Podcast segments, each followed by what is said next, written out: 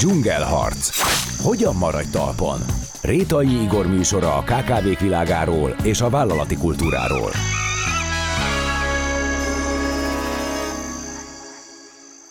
Talán alig van olyan ember, aki ne gondolkodott volna el azon, milyen vezetőnek lenni. A motiváció persze mindenkinél más és más, pénz, hatalom, vagy csak pusztán az, hogy mi tudjuk a legjobban, hogyan kellene mennie a dolgoknak. De valójában milyen a jó vezető? Valószínűleg erről is megvannak a magunk, szilárdnak hit meggyőződései, mintái, példaképei. De ezek vajon elegendőek-e ahhoz, hogy tényleg jó döntéseket hozzunk, hatékonyan és munkatársainkat motiválva működjünk? Ebben az epizódban messze nem elméletről, hanem a valóságról, a gyakorlatról lesz szó, hiszen vendégem maga is felsővezető volt három évtizedig, és ahogy erről írt könyvében fogalmaz, látott már mindent. Vezetésről tabuk nélkül, Füredi Juli szervezetpszichológussal. Köszönöm szépen a meghívást, örülök, hogy itt lehetek. A vezetői lét az, és a lét idézőjelben sok megoldandó, megválaszolandó kérdést vet fel, de nekem az első és a legfontosabb a felelősség. Ez a felelősséget érted mondjuk a könyvedben, amit az emberekkel való foglalkozás alatt értesz? Mert ugye a könyvedben úgy fogalmazol, hogy mi a vezetés, az egyszerűen megfogalmazva emberekkel való foglalkozás. De nekem ebből a felelősség hiányzik, szerintem a kettő nem ugyanaz. Azt gondolom, hogy az, aki fölméri azt, hogy vezető akar lenni, és vezetés önmagában azt jelenti, hogy az emberekkel kell foglalkozni, akkor ez egy felelős döntést hoz azzal kapcsolatban, hogy ő vezető akar lenni. Itt, amit a könyvben boncolgatok, az pontosan ez, hogy annyiféle okból akarhat az ember vezető lenni, hogy nagyon sokszor, vagy esik bele rántják bele egy vezetői pozícióba, mert sokszor az ember hát még hezitál, vagy úgy gondolja, hogy nem érett rá, de valahogy az dobja a gép, úgy alakulnak a dolgok, hogy ő lesz a vezető, hogy kénytelen elvállalni ezt, és azért nagyon sokak ezt nyűgként élik meg, de csinálják. De igazából az, akinek módja van arra, hogy átgondolja, hogy ő vezető szeretne lenni, azt gondolom, hogy ő egy tudatos döntést hoz, és ez a tudatos döntés, ez magában foglalja azt is, hogy igen, én felelősséget vállalok azért egyrészt, hogy így döntöttem, másrészt meg felelősséget fogok vállalni azért a kapcsolatért, vagy azokért a kapcsolatokért is, amiket az emberekkel kialakítok. Most itt arról beszélgetünk, aki egy nagy szervezetbe áll bevezetőnek, ugye most tulajdonképpen itt erről van szó, de nekem az is felvetődött, hogy nagyon sok vállalkozónak ez nem választás. Pontosan. Ez, ez úgy esik bele, mint Pilátus a krédóba szokták mondani, hogy, hogy ez, ez, ez egy életformává válik, de ne, egyáltalán nem biztos, hogy fel van rá készülve. Ő vállalkozó akar lenni, és a vállalkozói léttel együtt jár a vezetés. Óhatatlanul vezető lesz. Ez nem választás kérdése. Igen, azt gondolom, hogy ebben van igazság. Akkor, amikor egy személyes vállalkozó vagy, akkor is ugye, ha nem csak az ügyfelekkel állsz kapcsolatban, akkor is vannak olyan emberek körülötted, akik segítik a te munkádat, mert akár beszállítók, akár alvállalkozók, akár nem tudom, a könyvelőd, az ez, az, amaz, akik téged támogatnak, tehát tulajdonképpen összefogod az ő munkájukat, és ezért te úgy viselkedsz, mint egy vezető. Mert hogy te azt választod, hogy ezekkel az emberekkel kapcsolatban állsz azt gondolom, hogy abból nem lesz jó vállalkozó hosszú távon, aki például nem szereti, vagy nem tud jól bánni az emberekkel. Inkább azt mondom, hogy szereti ezt csinálni. Ugye ez egy nagyon komoly kérdés szokott lenni, általában vezetőként azt szokták, hogy jó, de mi van, ha nem szeretnek az embereim, meg egyáltalán kell hogy szeressenek engem az embereim, mert hát végül is ez csak egy munkahely, itt ez nem szerelemből történik. Ez valóban így van, csak azt gondolom, hogy sokkal fontosabb dolog az, azt megkérdezni, hogy én vajon szeretek-e emberekkel foglalkozni. Ami nem azt jelenti, hogy nyektetem őket reggeltől estig, tehát ez a szeretet dolog, hanem egyszerűen érdekelnek-e, hajlandó vagyok-e megkérdezni tőlük, hogy hogy vannak, és meg is várni a választ. Érdeklődöm, kíváncsi vagyok, könnyen teremtek kapcsolatot emberekkel. Tehát ez mind-mind-mind ide tartozik. Én azt gondolom, hogy egy vállalkozó nem tud elszigetelten jól működni. Tehát abszolút szüksége van ezekre a, ezekre a készségekre.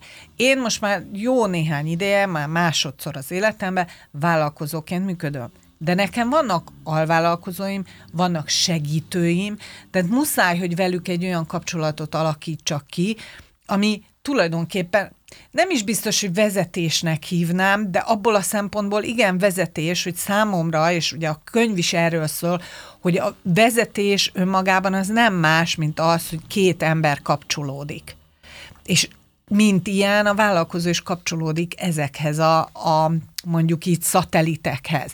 Tehát azt gondolom, hogy igen, minden vállalkozónak szüksége van arra, hogy képes legyen ö, emberekkel kapcsolatot kialakítani. Hát szüksége ugyan van, de nem biztos, hogy ezt tudatosan végig is viszi, hanem ő megy a vállalkozása után, mert elsősorban a vállalkozás élete iránt érez felelősséget, meg nyilván ez az álma, tehát hogyha sikeres, akkor ebben nagyon-nagyon belemegy, és, és ez viszi előre, és elfeledkezik arról, hogy ő vezető. Ha valaki létrehoz egy céget, és azt mondja, hogy ez az én álmom, és ezt nagyon sokszor lehet látni ugye családi vállalkozásoknál is, hogy apának volt egy álma, vagy anyának volt egy álma, hogy akkor ebből csinálunk egy ilyet, és hogy csak a családon belül megtartjuk, nem tudom, a tudást, az eszközt, vagy a nagypapa mindig ezt szerette volna, de sose sikerült neki, vagy elvette valaki tőlük a történelem folyamán, na majd most újra megmutatjuk. Tehát, hogy nagyon sokféle indokból indíthat az ember vállalkozást. És azt is látjuk, hogy ezeknek a vállalkozásoknak a vezetésére nagyon sokszor nem alkalmas az feltétlenül, akinek ez az álma. Mert hogy a vezetés az arról szól, hogy az emberekhez kapcsolódj. Lehet olyan, aki egyébként, mint tulajdonos, van egy víziója, mondjuk így kialakítja a víziót, hogy hol szeretne lenni, de nem feltétlenül azt jelenti, hogy ugyanez az ember tudhat jól működni azokkal az emberekkel, akiknek akár a csapaton belül, akár akikkel azon az adott piacon neki együtt kell működnie. És ezt euh, én dolgozom sok KKV-val együtt, és nagyon erőteljesen látom azt, hogy sokszor vannak olyan tulajdonosok, akik magukra vállalják a tulajdonos szerepen túl, és már bőven látszik, hogy már réges-régen túlnőtt annyira a szervezet rajtuk, mint amit még annak idején a kis garázsba hú de jó meg fogunk csinálni, és mondjuk dolgoznak 100, 200, 300 embere, és már nem tudnak hátralépni, és azt mondani, hogy a víziót azt én alkottam, és még esetleg azt is látom, hogy a jövőben hol szeretném látni ezt a céget, de kellene, hogy valaki vezesse ezeket az embereket, és vezesse a céget. Mert ugye ez már túlnő rajtam. És e, nagyon érdekes azt látni, hogy milyen sok embernek nehézséget jelent az, hogy ezt a kettőt elválassza, mert nagyon komoly presztis kérdés, és úgy érzik, hogyha ugyan a tulajdonosságuk megmarad, de a vezetést másra bízzák, akkor kicsúszik a kezük közül az irányítás. Ő már nem úgy fogja csinálni feltétlenül, ahogy én szeretném. Én mindenbe bele fogok pofázni, az egészen bizonyos. A másik ettől kiszolgáltatottnak, frusztráltnak fogja magát érezni, tehát hogy nehezen fog működni. És szerintem ez egy nagyon fontos dolog, hogy akár ez egy családi vállalkozás, akár egy ilyen típusú KKV, hogy egy idő után a tulajdonosnak érdemes segítséget kérni szakembertől arra, hogy megnézze azt, hogy melyik fázisában van most az ő vállalkozása, és megnézze azt, hogy nem érette meg az idő arra, hogy ő átadja. Tehát mi az, amit ő még mindig nagyon jól tud csinálni, és egyébként van olyan, ahol pont fordítva működik. Tehát valaki létrehoz egy vállalkozást, ott vannak a cimbik, vagy éppen aki akkor jött, csináltunk egy baromi jó erős magot, nagyon jól működtetjük, és a mai napig is megvan ez a személyes kapcsolat, félszavakból megértjük egymást, közös a történet. Van egy klasszul kialakított szervezeti kultúra, de mondjuk nehezebben látom én magam előtt már azt, hogy hogyan kellene megújulni, tehát mi, mi lenne a pivot abból, amit most éppen csinálunk, és akkor ilyenkor érdemes fölvenni egy olyan embert, akinek pont ez a tervezés, vizionárusság, ez az, ami az erőssége, és így ezt kiegészíteni. Nagyon ritkán látok olyan céget, ilyen KKV szektorban, ahol ez egy emberbe meg tud lenni. Hát ezt akartam kérdezni, hogy oké, okay, ez egy nagyon jó hangzik, de amikor uh-huh. az embert egyrészt nyomasztják ezek a gondok, mert szerintem ez egy, ez egy nyomasztó lelki állapot, amit leírt, tehát egyre nagyobb diszkomforttal jár, és egyre súlyosabbnak érzik a, a problémát. Hogy lehet felismerni ezt a pontot, hogy na, én most itt tartok? Azt gondolom, hogy az első és legfontosabb az az, amit nagyon sokszor szoktam hangsúlyozni, az az önreflexió. Tehát min, és ez nem vezetői kiváltság. Ez minden ember, minden felnőtt embernek egy olyan készsége, képessége kell, hogy legyen, ami körülbelül olyan fontossággal, mondjuk így higiéniai fontossággal bír, mint mit tudom én, a fogmosás. Tehát az, hogy nekem időnként rá kell nézni arra, hogy hogyan vagyok én saját magammal, hogyan alakulnak a mindennapjaim, bizonyos helyzetekben mit csináltam jól, mit csinálhattam volna másként. Tehát az önreflexiónak van egy iszonyatos fontos, tényleg azt mondom, hogy higiéni faktor az életemben, amikor ránézek arra, hogy hogyan vagyok. De ezt maga csinálhatja az Persze, ember? persze. Hát ez a másik. Nem, hívni. nem. Tehát a másik, amit nagyon-nagyon hangsúlyozok, és nem véletlenül a könyvemben, túl misztifikálunk egy csomó dolgot. És Akkor ez... most demisztifikáljuk. Igen, igen, igen, igen, ez nagyon fontos. Tehát én nem azt mondom, hogyha az ember, nem tudom, kócsot, szervezetfejlesztőt, mentort használ, vesz igénybe, akkor az, az nem egy jó dolog, sőt, kifejezetten hasznos tud lenni. De ez nem azt jelenti, hogy nekem folyamatosan külső segítségre van szükségem, és állandóan az időhiányt, meg a négy évszakot, meg minden egyebet, hozok magamnak ellenérvként azért, hogy miért nem tudom megcsinálni az önreflexiót. Az önreflexió ez egy tök egyszerű képesség, ami mindenkiben megvan, csak meg kell állni egy pillanatra. És ugye ez nagyon nehéz, mert amikor elsodornak mernünket a mindennapok, és ott van a rengeteg feladat, tehát ki a fenének van arra ideje, meg egyáltalán hogy kell nekiállni, meg, meg mi ez egyáltalán az egész. Hogy kell neki Így van. Mondom. Tehát akkor tudunk önreflexiót gyakorolni, hogy benne, benne vagyunk egy helyzetben, mondjuk egy tárgyalásba, vagy egy konfliktusba, bármilyen helyzetbe, amit utána akár a kocsiban ülve, akár kin egy padon, akár a kádban, akár a zuhany alatt, tehát bárhol. Átgondolom, hogy mi az, ami történt. Végigjátszom magamba, újra lejátszom, mint egy filmet. És megpróbálok arra ránézni, hogy lehetett e volna ennek az egésznek egy jobb kifutása, mi az, amit legközelebb másként kell majd csinálnom, miért van az, hogy bizonyos helyzetekben mindig ugyanazzal a rossz érzéssel jövök ki például, de az is ugyanilyen fontos, hogy tudjam, hogy mi az, amit jól csinálok.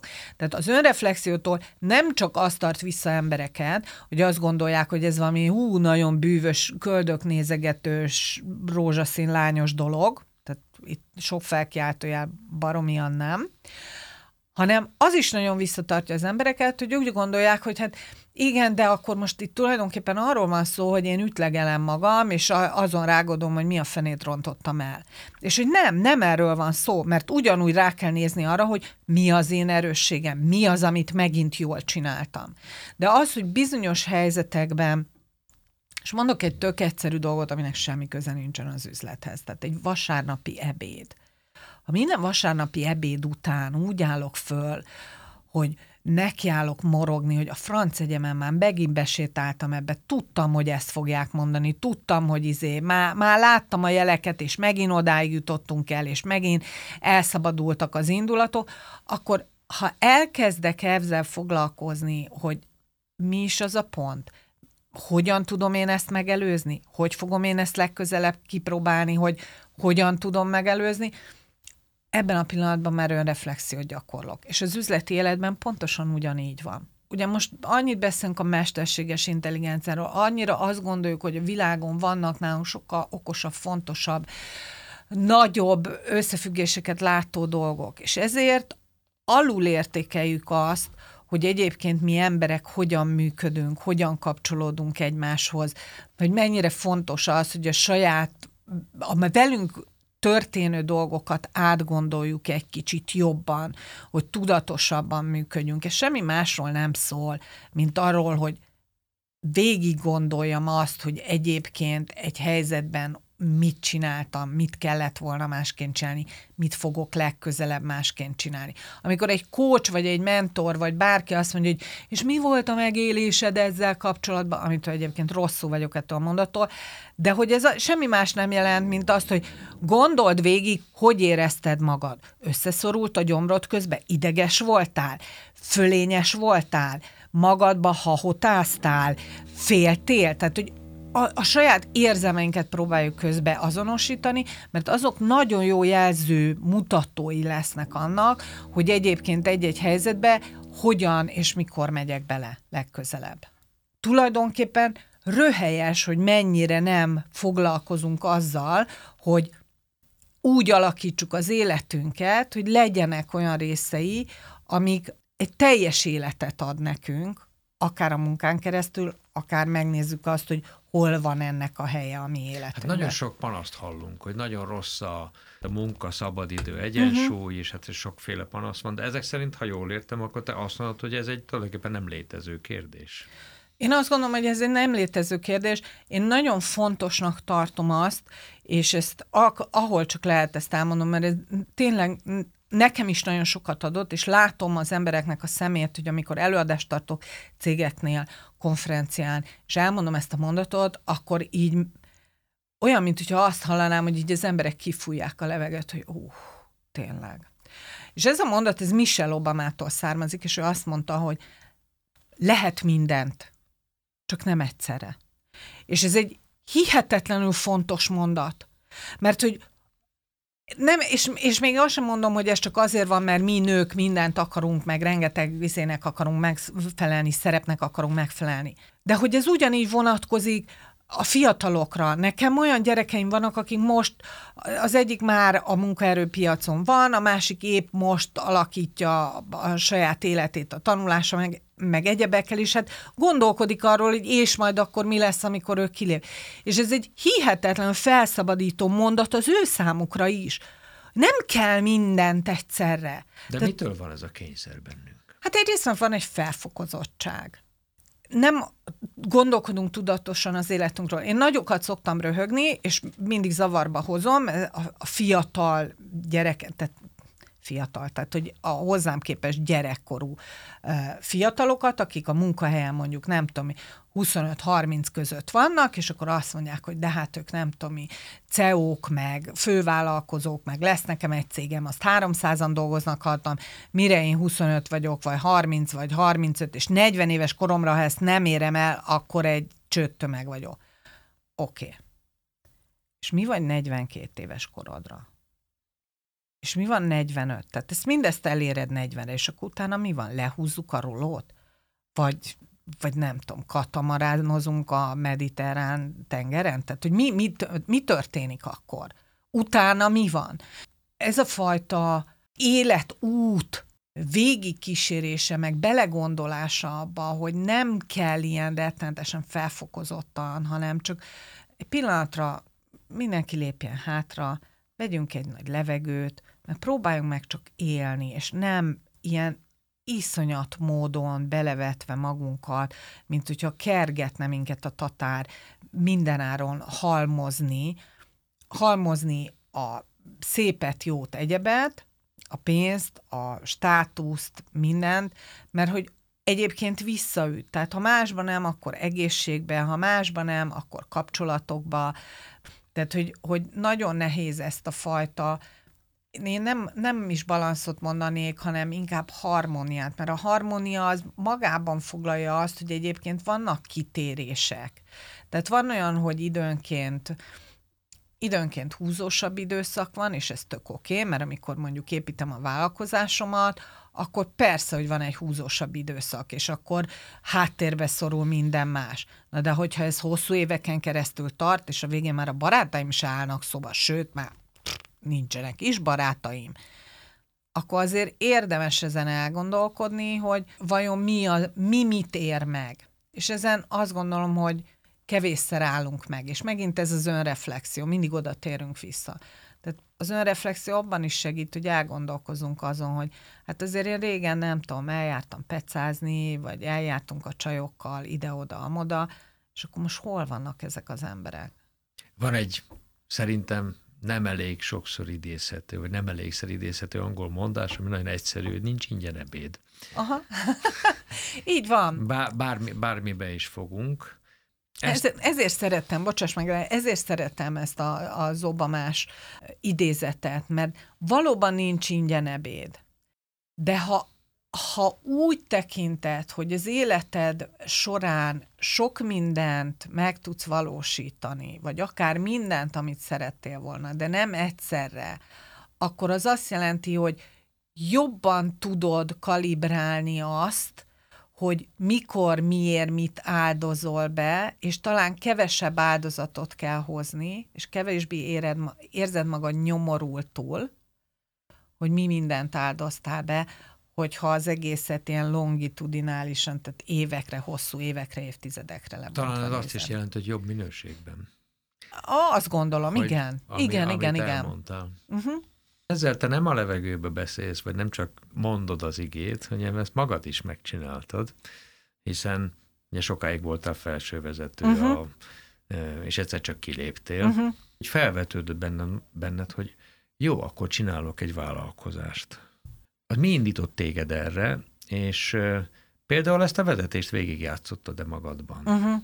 Hát ez egy, Mert egy ér... évig pihentél, igen, tudom. Igen, igen, igen, de hát az, azért az, hogy amikor az ember kilép közel tíz év után egy, egy mondjuk egy ilyen nagyvállalati helyzetből, akkor az elején azt gondolom, hogy, hogy az erdőben való sétálgatás, meg a nem kell korán fölkelni című dolog, az egy pár hétig tart, tehát pár hétig tart az, amikor így rájössz arra, hogy, hogy így ki, megpróbálod kiheverni. De hát azért ezt akárhogy is nézzük, ez valamiféle, igen, mondták, hogy hát, mert ezt el kell gyászolni, mondtam, hogy jó, nagy szavak, jó van, persze, örülök, hogy eljöttem, hello.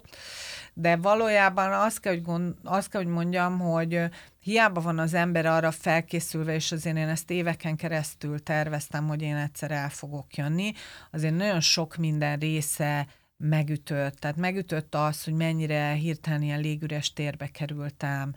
Nyilván megütött az, hogy, hogy ugye a hónap végén kell, hogy csörögjön a kassa, megütött az, hogy nem volt csapatom, tehát hogy nem voltak emberek, hogy nem volt az a struktúra, mondjuk így napi struktúra, ami a, a, a heteimet rendezte.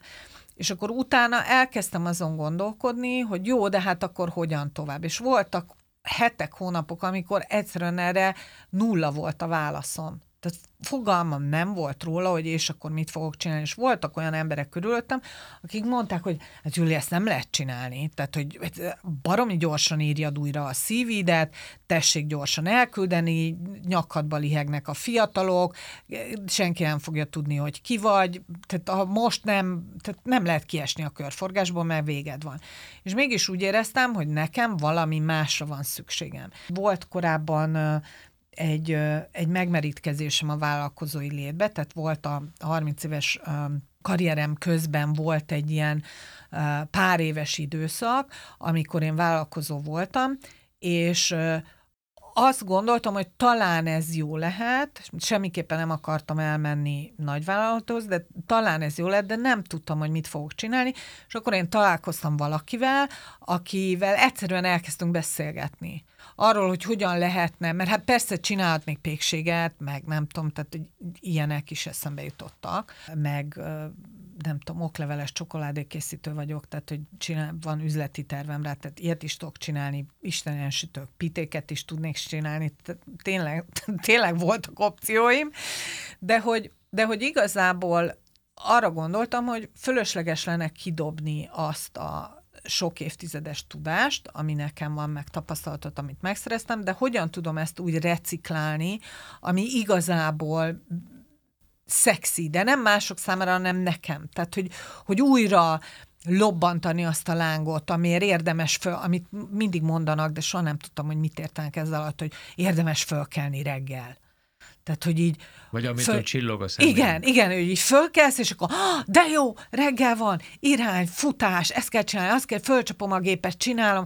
Tehát, hogy e, e, én ezt, én ezt kerestem, és akkor volt ez a volt ez a társam, aki addig beszélgettünk erről, hogy mi az, amit kellene csinálni, hogy végül is kialakult ez, hogy jó, hát akkor valamiféle, miután én, én nagyon szeretem a technikai újdonságokat, meg a digitalizálódást, meg, meg ilyesmit, tehát volt egy ilyen nem tudom, volt egy ilyen vénem is, hogy akkor az, amiről beszélgetünk, hogy a szervezeti kultúráknak milyen óriási szerepe van az, abban, hogy mondjuk egy cég transformálódni tudjon, hogy hogy jön ide a pszichológiai biztonságos közeg. Tehát egy csomó minden ilyen dologról elkezdtünk beszélni, és így alakult ki az, hogy jó, oké, akkor kellene egy szoftvert csinálni, oké, akkor ez legyen egy mobil applikáció, oké, akkor nem tudom.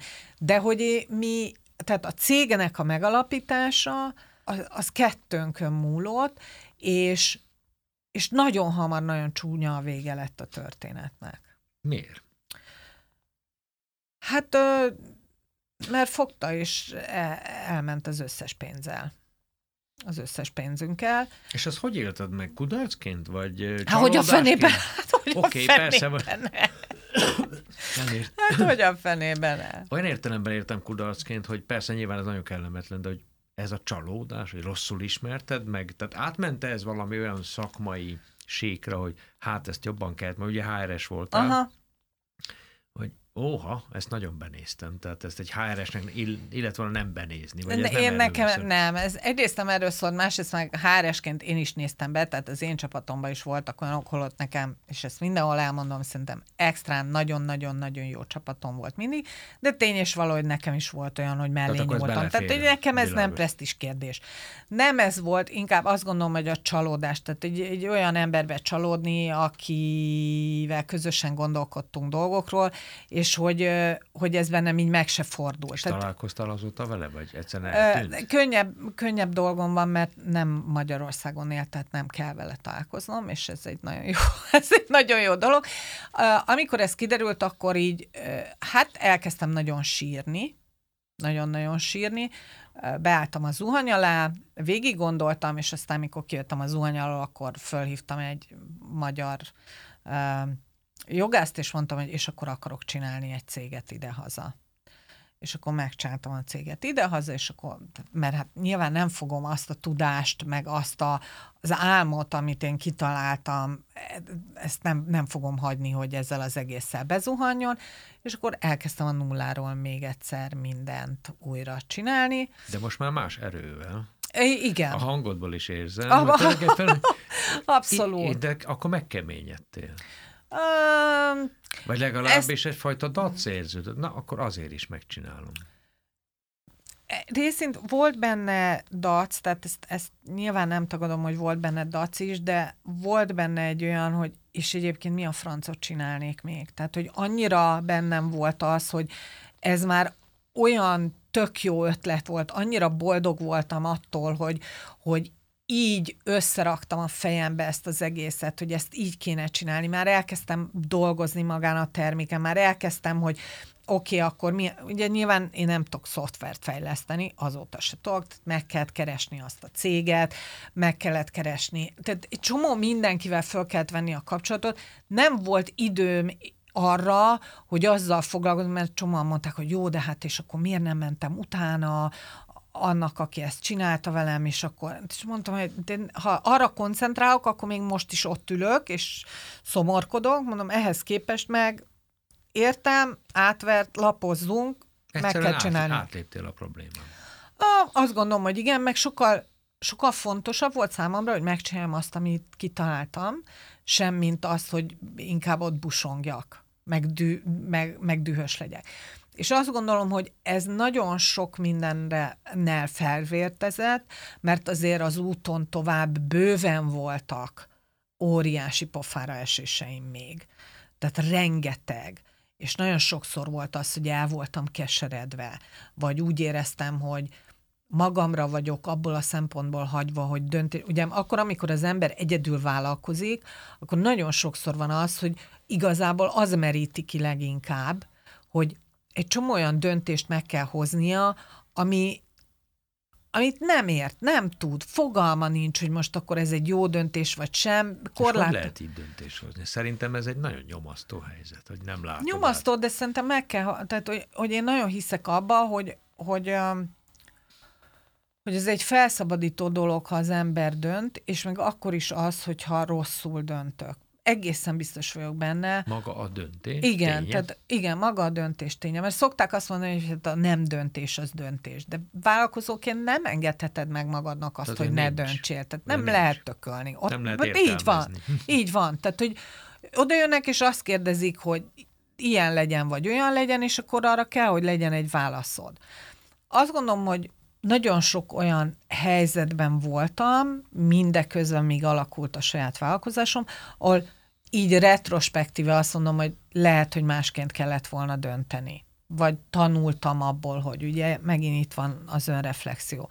De azt is tudom, hogy nagyon örülök, hogy most itt tartok, nagyon örülök annak, hogy, hogy ezt megcsináltam, nagyon örülök annak, hogy ezeken a tapasztalatokon keresztül mentem, és még biztos, hogy pofára fogok esni néhányszor, tehát e felől egy csepp kétségem sincs. De hogy azt gondolom, hogy addig, amíg én ezt tolom, azokkal a, a társaimmal együtt, akiket csináljuk, akkor ez, ez nagyon jól fog menni. De mindig is szükség lesz arra, hogy én megálljak időnként, és átgondoljam a, a dolgokat. Egyébként itt más vezető vagy? Vezetői minőségedben változtál? És ha igen, akkor hogyan? Azt gondolom, hogy talán egyszerűbb magamat adni most ebben a helyzetben, mint a nagyvállalati közegben. Mert ott sokkal erőteljesebbek voltak a szerepelvárások velem kapcsolatban. Tehát nagyon sok ember nek nem volt arra lehetősége, és most nem a közvetlen csapatomat gondolom, mert azt gondolom, hogy a közvetlen csapatommal való működés az pontosan ugyanolyan volt, mint ahogy most mondjuk az alvállalkozókkal, vagy más emberekkel, akik minket ebben támogatnak, azokkal működöm. Tehát ugye azt gondolom, hogy az, az közel azonos, mert az én csapatommal régen is tök jó volt együtt dolgozni. És ott nem kellett, tehát ott az volt, hogy becsuktunk magunk mögött az ajtót, és mindenki olyan lehetett, amilyen akart lenni. De azt gondolom, hogy ahhoz a szerephez, a nagyvállalati szerephez, ott nagyon-nagyon sok elvárás kapcsolódott. Mondok, mondok erre egy példát. Volt egy adott pont, amikor én az ilyen szép nagy mindenféle üveggel körülvett irodámból egyszer csak azt mondtam, hogy elég volt. Tehát, hogy nem akarok ilyen elszigetelten ott üldögélni, és akkor inkább beülök az embereim közé az egyik szobába, és akkor itt felszabadul egy óriási nagy, mert tényleg, tehát egy ilyen röhelyesen nagy szobám volt, és akkor ott, ott négy másik ember simán elfért, tehát hogy teljesen jól átalakítottuk a dolgokat, és hogy, és hogy nagyon érdekes volt azt látni, hogy ilyen rosszalóan néztek rám vezetőtársak. Mert? Én, hát mert hogy ez milyen dolog? Barátkozás? Vagy nem, nem, hanem hogy hát ez milyen dolog, hogy én beülök az embereim közé, és akkor mi van, hogyha hogyha ennek elterjed a híre, és akkor az fogják, de forradalom lesz, és az emberek azt fogják követelni, hogy a vezetőknek ne legyenek külön szobáik. Pedig az milyen jó dolog. Nekem meg de egyrészt nem volt ilyen vágyam, meg nem volt bennem egy ilyen remény azzal kapcsolatban, hogy én most egy ilyen típusú forradalmat elindítok, mert van, van bennem az a vágy, hogy elindítsak forradalmat, de ez nem a külön szobára vonatkozott, és hogy nekem az abban a helyzetben nagyon sokat jelentett, hogy ott az embereim között ültem. De hogy, de hogy nagyon érdekes az, hogy, ezem, hogy egy HR vezetővel kapcsolatban milyen szerepelvárások vannak, meg milyen távolságot tudnak tartani emberek. Amikor eljöttem, akkor volt egy ilyen vákum, amibe kerültem. Például ez is egy olyan vákum, hogy azt gondolod, hogy eljössz egy cégtől, és akkor azért lesznek olyan emberek, akik továbbra is tartják veled a kapcsolatot, meg jó szívvel gondolnak bla bla bla. Igen ám, de hogy hogy azt is tudod, hogy el fogsz veszíteni egy csomó kapcsolatot óhatatlanul. De az a mennyiség, ahány kapcsolatot elveszítesz, mert azok az korábbi szerepethez kapcsolódtak, és nem hozzád, nem hozzám kapcsolódtak, mint Füredi Julihoz, hanem a HR igazgató pozícióhoz, azért az melbevágó. Tehát most is vannak nem tudom, olyan emberek, pláne a csapatomból, de a csapatomon kívül is, akikkel beszélgetek, és, és figyelem, hogy mit csinálnak, és ők is figyelik, hogy mit csinálok, de mit csinálok, de hogy nagyon, nagyon érdekes, hogy mennyi ember Ki csak azt azt fejezni egy arányban? Ha száznak vesszük a kapcsolatok összességét? Azt gondolom, hogy a százhoz képest egy ilyen, hát ilyen egy százalék. Maradt meg? Uh-huh. Uh-huh. Most én is tényleg így egy kis szünetet Mhm. tartottam, mert ez valóban döbbenetes, hogy, Nagyon, hogy, nagyon. A, hogy itt a személynek tulajdonképpen azt jelzi, hogy a személy szerepe az minimális, ugye, ha jól értem, és, csak a pozíció számít. Így van. Hát ezzel viszont homlok egyenes, a saját, ha az ember saját vállalkozást indít, nem? Igen, könnyebben tudsz, igen, tehát sokkal könnyebben tudsz azokat a kapcsolatokat, amiket azóta alakítottam ki, azok sokkal, sokkal élőbbek. Ezt nem is, nem is tudok erre más szót mondani. Talán azért is, mert könnyebb, könnyebb saját, ahogy, ahogy az előbb mondtam, tehát sokkal könnyebb saját magamat adni. És ezért hamarabb kibukik az, hogyha nem, akarnak, nem akar valaki hozzám, mint Füredi Julihoz kapcsolódni, és, és én ezért hálás vagyok, mert akkor meg úgy sincs dolgunk egymással, tehát akkor nem kell együtt dolgozni, vagy nem kell együtt működni semmilyen szempontból, és nekem ez egy sokkal biztosabb tükör, vagy sokkal biztosabb környezetet jelent, mert akkor tudom, hogy azok az emberek, akik körülöttem vannak, azok én magam miatt vannak, mert engem bírnak, vagy szeretnek a társaságomban lenni, vagy mert, mert üzletileg, meg gondolkodásban közel állnak hozzám, és azt gondolják, hogy ez jó, amit csinálok. És e- ez, ez nekem felszabadító. Ez érdekes megközelítés, mert kívülről azt gondolná az ember, hogy tulajdonképpen egy nagy vállalat, főleg egy vezetői pozíció, az azért biztonságos környezet, mert történjen bármilyen hullámzás, az embert megvédi a nagy szervezet. Még a vállalkozót cibálja a szél, verik a hullámok, sokkal jobban ki van téve a mindennapi élet, a gazdasági folyamatok kényekedvének. De egy nagyvállalati vezetői helyen ez egy tulajdonképpen egy óceánjáró egyik felső kabinjában ülsz, és nem érzed a hullámzást. Látszólag ez a. Mm, Igen, ez lá, azt gondolom, hogy ez látszólag van így. Egyébként, hogyha ha olyan emberekkel beszélgetsz, akik a nagyvállalati lét után uh, vállalkozónak mentek, azt gondolom, hogy azért itt Hát azért a nagyvállalati létben is bőven dobál a, még akkor is, ha nem úgy néz ki, bő, bőven dobál azért a szél, de hogy így ö, én azt gondolom, hogy sokkal inkább itt az emberi kapcsolódás minőségéről van szó, ami mellett vagy ellen nem igazán, vagy inkább azt mondom, hogy a, az emberi kapcsolódás minőségét az nem feltétlenül határozza meg azt, hogy mekkora az a szervezet, amiben dolgozol, mert hogy tudsz úgy kapcsolódni, ha tudsz úgy kapcsolódni másokhoz, akkor az meg tud valósulni egy nagy szervezetben is, és hogyha nem működsz jól, akkor vállalkozóként sem fogod, vagy egy kisebb szervezetben, akár egy KKV-ban nem fogsz tudni jól kapcsolódni emberekhez. Tehát ez nem, ez nem ezen múlik, hogy mekkora a szervezet, ami körül vesz. Viszont az nagyon fontos, hogy egy nagy szervezetben az, hogy ki mondjuk egy kockázatkezelés vezetője, az változhat, hát azt nem mondom, hogy havonta, de mondjuk két-három évente, vagy jó, láttunk már, nem tudom, szenior kapcsolattartót, most te voltál, aztán két év múlva megint valaki lesz, aztán fél év múlva megint valaki lesz.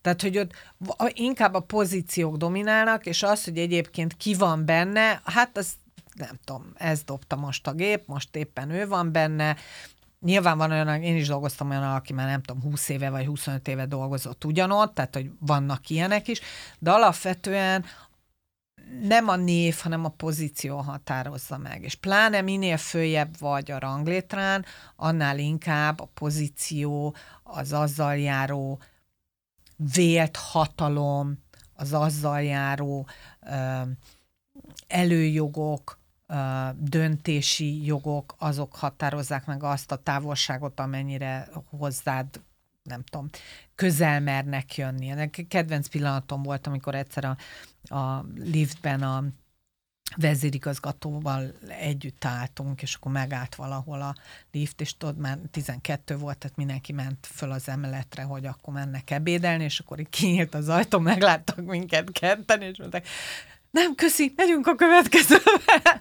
szóval, hogy ami nem, nem az én személyiségemhez tapadt, mert hogy én alapvetően én azt gondolom, hogy én egy kedves ember vagyok, és azt gondolom, hogy a vezérigazgatójához, a vezérigazgatójához sem, mert ő is így végtelen kedves, és nagyon, nagyon, ke- nagyon, nem csak nagyon kedves, de egy olyan jól megközelíthető ember, aki, akivel tényleg öröm volt akár egy liftben is együtt lenni, hanem hogy ez is a pozícióknak szól. Tehát, hogy egy vezérigazgató, meg egy hárigazgató egy liftben, tehát ez rossz hír.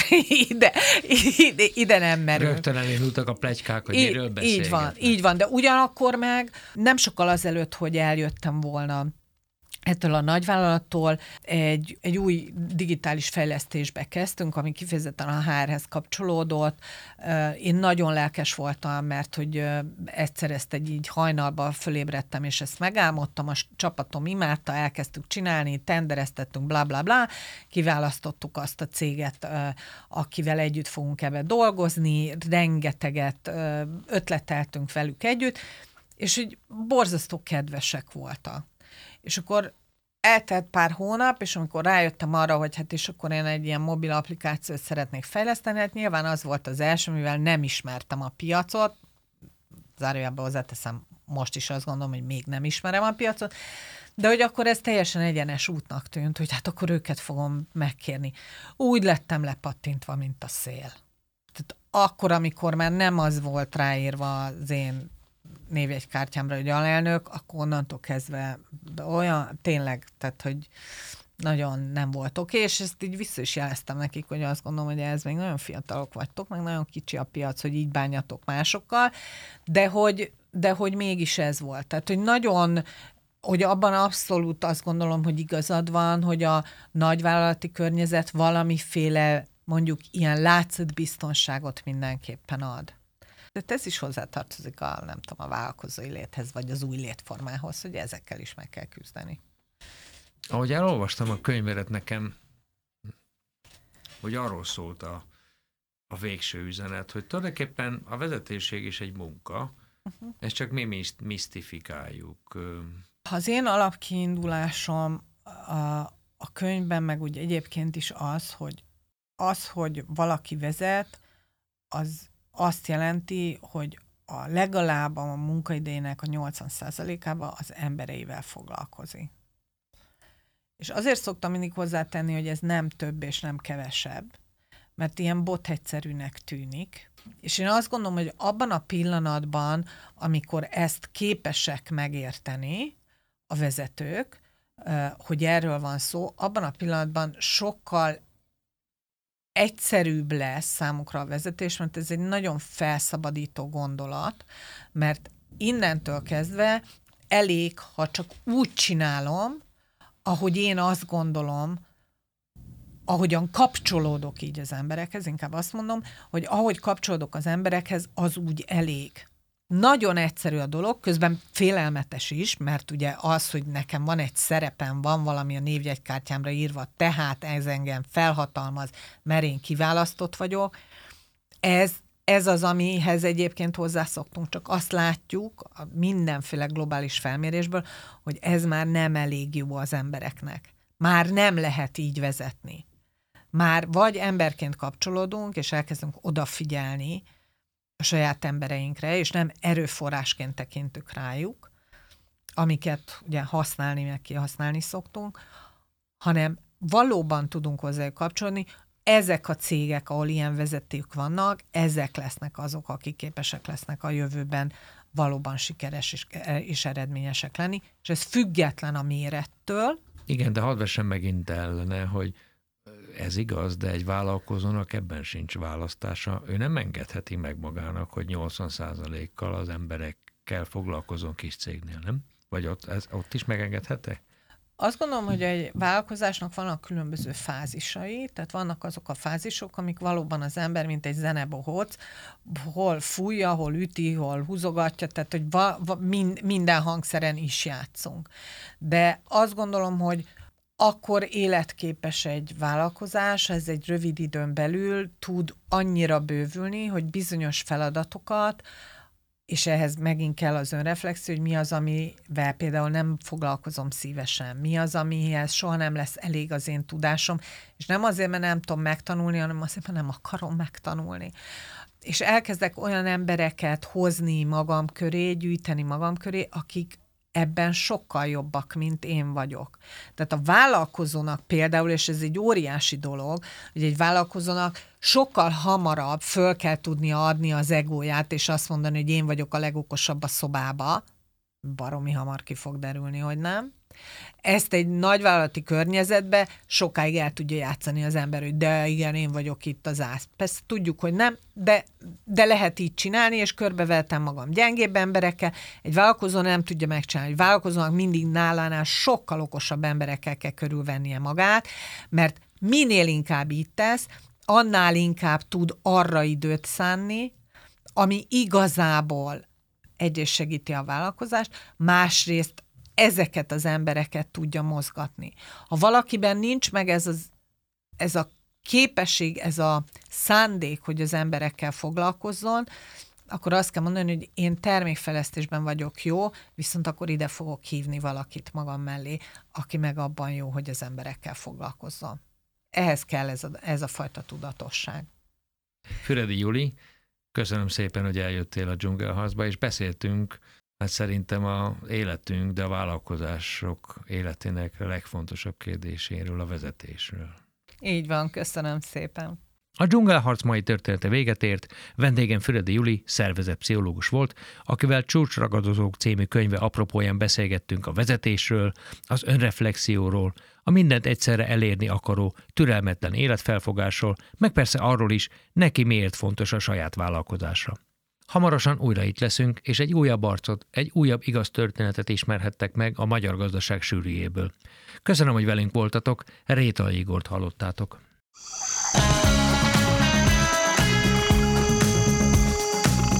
Dzsungelharc. Hogyan maradj talpon? Rétai Igor műsora a KKV-k világáról és a vállalati kultúráról.